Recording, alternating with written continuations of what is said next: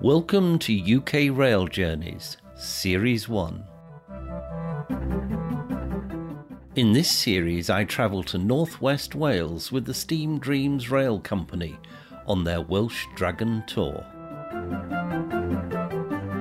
In episode 3, we continue our journey westwards and cross the Greater London boundary on our way to Reading.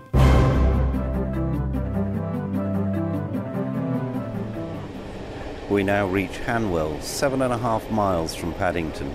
The line here opened on the 4th of June 1838, and again the station wasn't ready until the beginning of December. The station was renamed Hanwell and Elthorne on the 1st of April 1896 and reverted to Hanwell on the 6th of May 1974. The station itself is a Grade 2 listed building. The trains using this station are all run by TfL Rail. 460,000 passengers use the station in the 2019 20 year.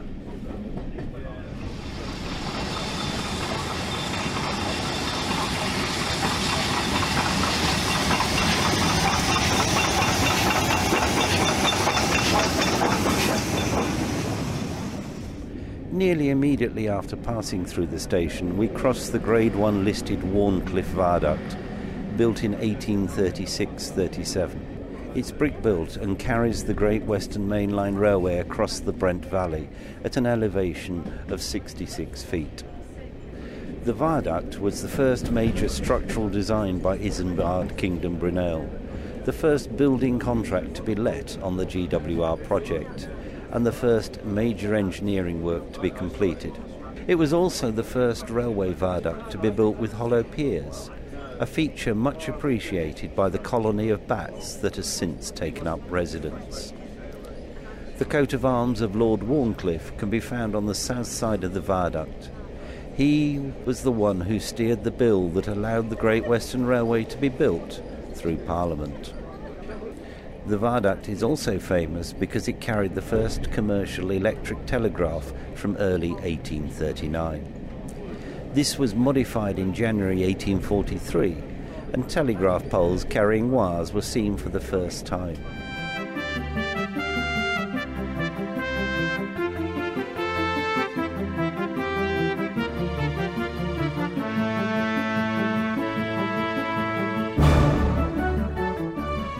Nearly two miles further on, we pass the old Southall Maintenance Depot. Today, part of the site is used by West Coast Railways and is home to both our carriages making up the train and Mayflower. Southall Railway Station, nine miles from Paddington, opened on the 1st of May 1839. The station has bilingual station signage, owing to a large Punjabi community in the local area. It's one of the few stations in England that has bilingual signage, the others being Wallsend, which has Latin, Hereford has Welsh, Moreton in the Marsh has Japanese, St Pancras International, Ebbsfleet International, and Ashford International all have French. In 2019, the station was used by nearly 3.5 million passengers.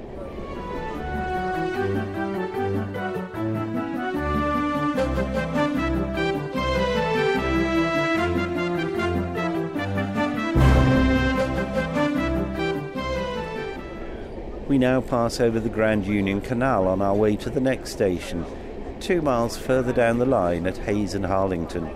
The station has long operated as a minor stop on the Great Western Main Line and is at the start of a spur to Heathrow Airport. The station, managed by TfL Rail, was used by 4.4 million passengers in 2019 20.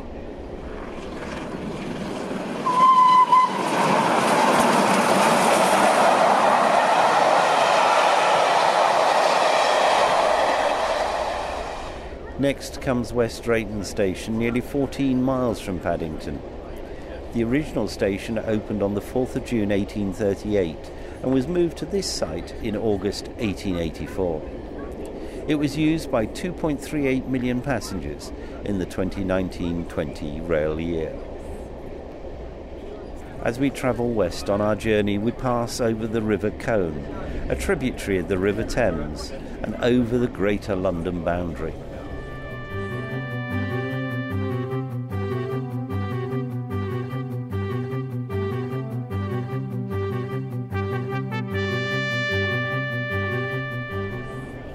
On our approach to Iver in Buckinghamshire, we pass over the M25, London's orbital car park. Nearly 15 miles from Paddington, Iver Station opened on the 1st of December 1924 and was used by 232,000 passengers in the 2019 20 year.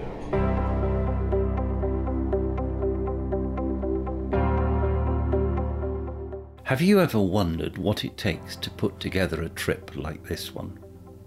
I'm sure that booking hotels, advertising the trip, selling the tickets and tours at our destination are relatively standard. But our tours by steam train, what else is needed? I suppose ideally we should be able to travel by train between our start and end points. Otherwise, we'll need coaches from the end of the line to our destination. Now, we're lucky in Britain the competition between the railway companies in the 19th century resulted in lots of interconnecting routes, and so it's possible for trains to travel to and from virtually anywhere, assuming, of course, that the route wasn't axed by the good Dr. Beeching. Steam Dreams has had to organise a whole lot of things so we can sit here in comfort, travelling through the countryside on our steam train they've had to find a steam engine, one that's certified for mainline use. Indeed, there's often a need for two engines because of the restrictions on trains going backwards, and that's why you frequently see a diesel locomotive at the back of a train being hauled by a steam locomotive. Now, you can't use just any old steam engine because the engine has to be gauged for the route that we're taking. This gauging determines the compatibility between the train and the infrastructure around it. It makes sure that there's sufficient space around our moving train for us to travel safely. And therefore, there are frequently restrictions on the routes that steam engines can use, with some engines unable to use the same routes as other ones. We heard in the last episode about the work that has to be carried out to prepare our engine in the depot. That work doesn't end when the train leaves the depot, because steam engines need regular feeding, feeding with water and less frequently coal. And that's why we have water stops. You may notice that many of the water stops are in out of the way passing loops, and that's because railway companies don't want to have trains blocking their platforms for 20 or 30 minutes whilst they're being watered. This means that the water often has to be brought to the passing loop in a tanker. The other food is coal, but fortunately the engine usually carries enough coal to get to a point in the journey where there's a service stop of some hours. At that service stop, the coal is normally transferred from a lorry into the tender of our engine. We then need some carriages that are both up to the standard required for use on the main line and have braking and heating systems that will work with our steam engine. On this journey, our vintage carriages are provided by West Coast Railways, who have their main maintenance depot in Carnforth in Lancashire. And then there's food, this time for you and me. The team are serving over 200 freshly cooked meals at a time, and to do this, there's a mobile kitchen, the kitchen car. Kitchen cars are extremely rare, particularly ones that can be used on the main line. We're going to need lots of people to cook and serve the 200 plus meals, and all the time they're doing that, the train's travelling. It's swaying, it's lurching over points, making the job for the Steam Dreams team of chefs, kitchen porters, and waiting staff harder. We need drivers with knowledge of the route we're travelling, firemen with strong arms to shovel coal, guards who have the ultimate responsibility for our safety on the train, and a technical team to make running repairs to the vintage engines and carriages if needed. These are all professional rail staff and they're provided by our train operating company, West Coast Railways. There are then the onboard hosts who keep us all updated about the journey. And they also deal with any questions we want answered. And there's a housekeeper to ensure that the toilets are clean and supplied with tissue, towels, and soap. We have the Steam Dreams train manager and his team of high vis attired volunteer stewards who are responsible for your safety when getting on and off the train. And then we need a path. The path is calculated by Network Rail and ensures that our extra service can operate without causing disruption to the standard train schedule. It gives detailed timings for our route so that the signallers can set the correct signals and points for us. The path takes into account the fact that we're slower than modern express trains, that we need to stop for water, and where we can wait in a passing loop for faster trains to pass us. I'm sure there are many other complications that I've not thought about, but that's a start. Another mile and a half, and we're passing through Langley Station, which didn't open until 1845. The current station building dates from 1878, and we can see the former Langley oil terminal adjacent to the station. The station is served by TfL rail services and was used by 908,000 passengers in 2019 20. A planned Western Rail approach to Heathrow, which would provide a direct service to the airport from Reading and Slough. The proposal is to leave the Great Western Main Line just east of Langley, connecting by tunnel to the existing platform at Heathrow's Terminal 5 station.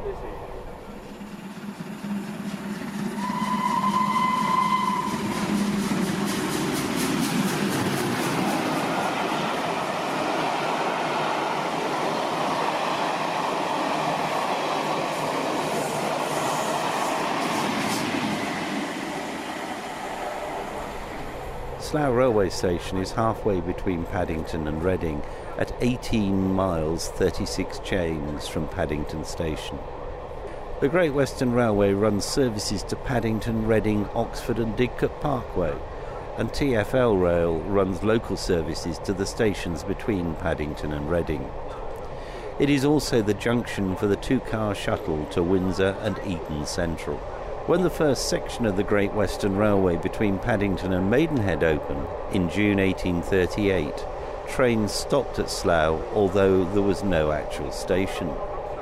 Tickets were sold at the Crown Inn because the Act which authorised the construction of the railway contained a clause forbidding the construction of a station within three miles of Eton College without the permission of the Provost and Fellows. However, it didn't explicitly prevent trains from stopping for passengers. The relevant clauses were repealed and the first proper station at Slough opened on the 1st of June 1840. This led to Queen Victoria making her first railway journey from Slough to Bishop's Bridge, the original Paddington station, in 1842. Originally, the headmaster of Eton College had resisted efforts for a station closer to the college than Slough. This resulted in Slough Station becoming, for a time, the Royal Station, and therefore being much bigger and grander than the other stations in the area. In the statistics for 2017 18, the station was used by 5.544 million passengers, which made it the 88th busiest railway station in Great Britain. An additional 1.59 million passengers used the short branch to Windsor and Eton Central.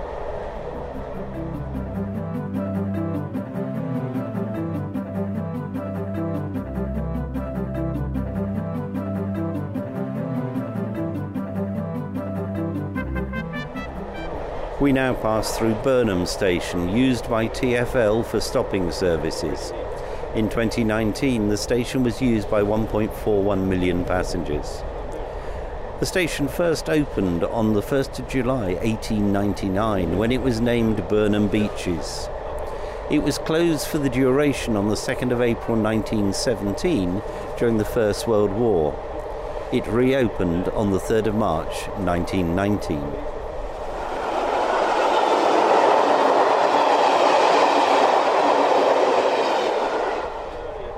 Next, we pass through Taplow, again used by TfL rail stopping services between Reading and Paddington. The first station opened on the 4th of June 1838 as Maidenhead. The station was the terminus of the Great Western Railway for just over a year until the opening of the Maidenhead Railway Bridge and the line to Twyford on the 1st of July 1839.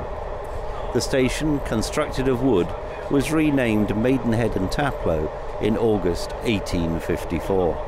When Maidenhead Station opened one and a half miles to the west on the 1st of November 1871, the station was renamed Taplow. It closed on the 1st of September 1872 when the current station opened a quarter of a mile to the east. The current station largely dates from the quadrupling of the line with dual gauge mainline tracks. It is unusually large and grand despite the fact that it only serves a relatively small number of passengers during the day. This is partly because several major Great Western Railway shareholders lived nearby and used the station. During World War II, Taplow Station had an important role as tanks were stored at the dump now at the site of the Slough Trading Estate. The concrete and steel reinforced road that took the tanks can still be found in the station's south car park.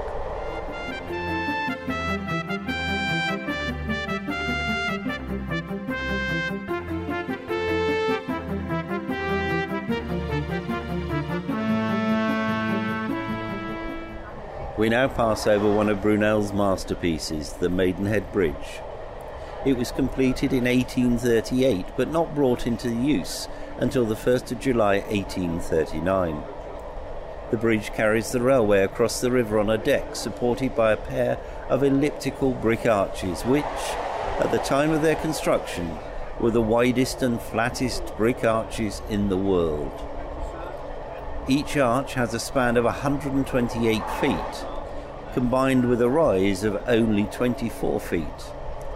The flatness of the arches is necessary to avoid creating a raised hump on the deck of the bridge, which would have gone against Brunel's practice of maximising operational economy by building lines with flat or very gentle gradients, less than 0.1%.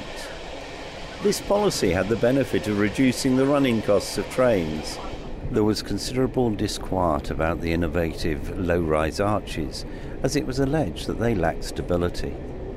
A wooden framework was left in place over the winter of 1838. It has been claimed that as the bridge neared completion, the board of the Great Western Railway had doubts that the arches would be able to stay up under the weight of passing trains, and so issued an order to Brunel instructing him to leave the wooden framework used to construct the arches in place. In response, Brunel lowered this framework slightly so that it provided no structural effect, but gave the appearance of being in place and supporting the bridge. In later storms, the woodwork was washed away during heavy flooding, but the bridge remained standing as it does to this day. Brunel's design was vindicated. The Maidenhead Bridge features in the picture Rain, Steam and Speed, the Great Western Railway, painted by Turner during 1844. The Thames towpath passes directly under the right hand arch, if you're facing upstream, which is known as the Sounding Arch because of its spectacular echo. The Maidenhead Railway Bridge was upgraded to a Grade 1 listed structure in July 2012. We now reach Maidenhead Station, which opened on the 1st of November 1871. It's served by services provided by Great Western Railway and TfL Rail. The Marlow branch line also runs from the station.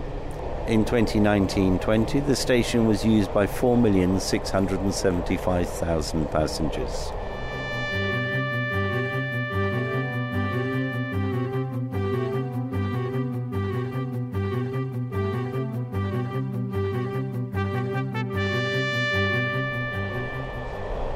Nearly seven miles further west, we pass through Twyford Station.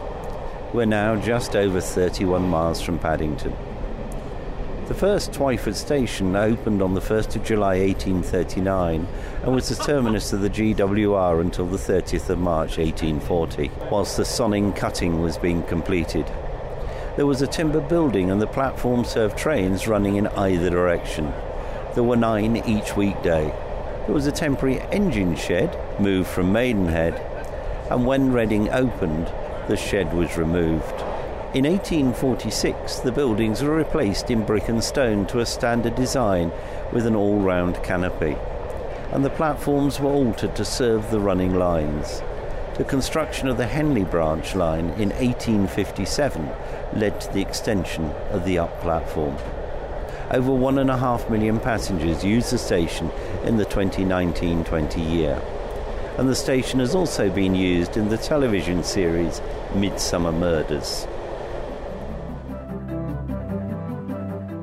This podcast has been produced by the Mr. T Podcast Studio. I thank the passengers and the teams from Steam Dreams and West Coast Railways for making this podcast possible.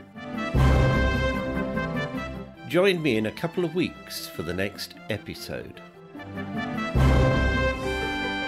And thank you very much for listening.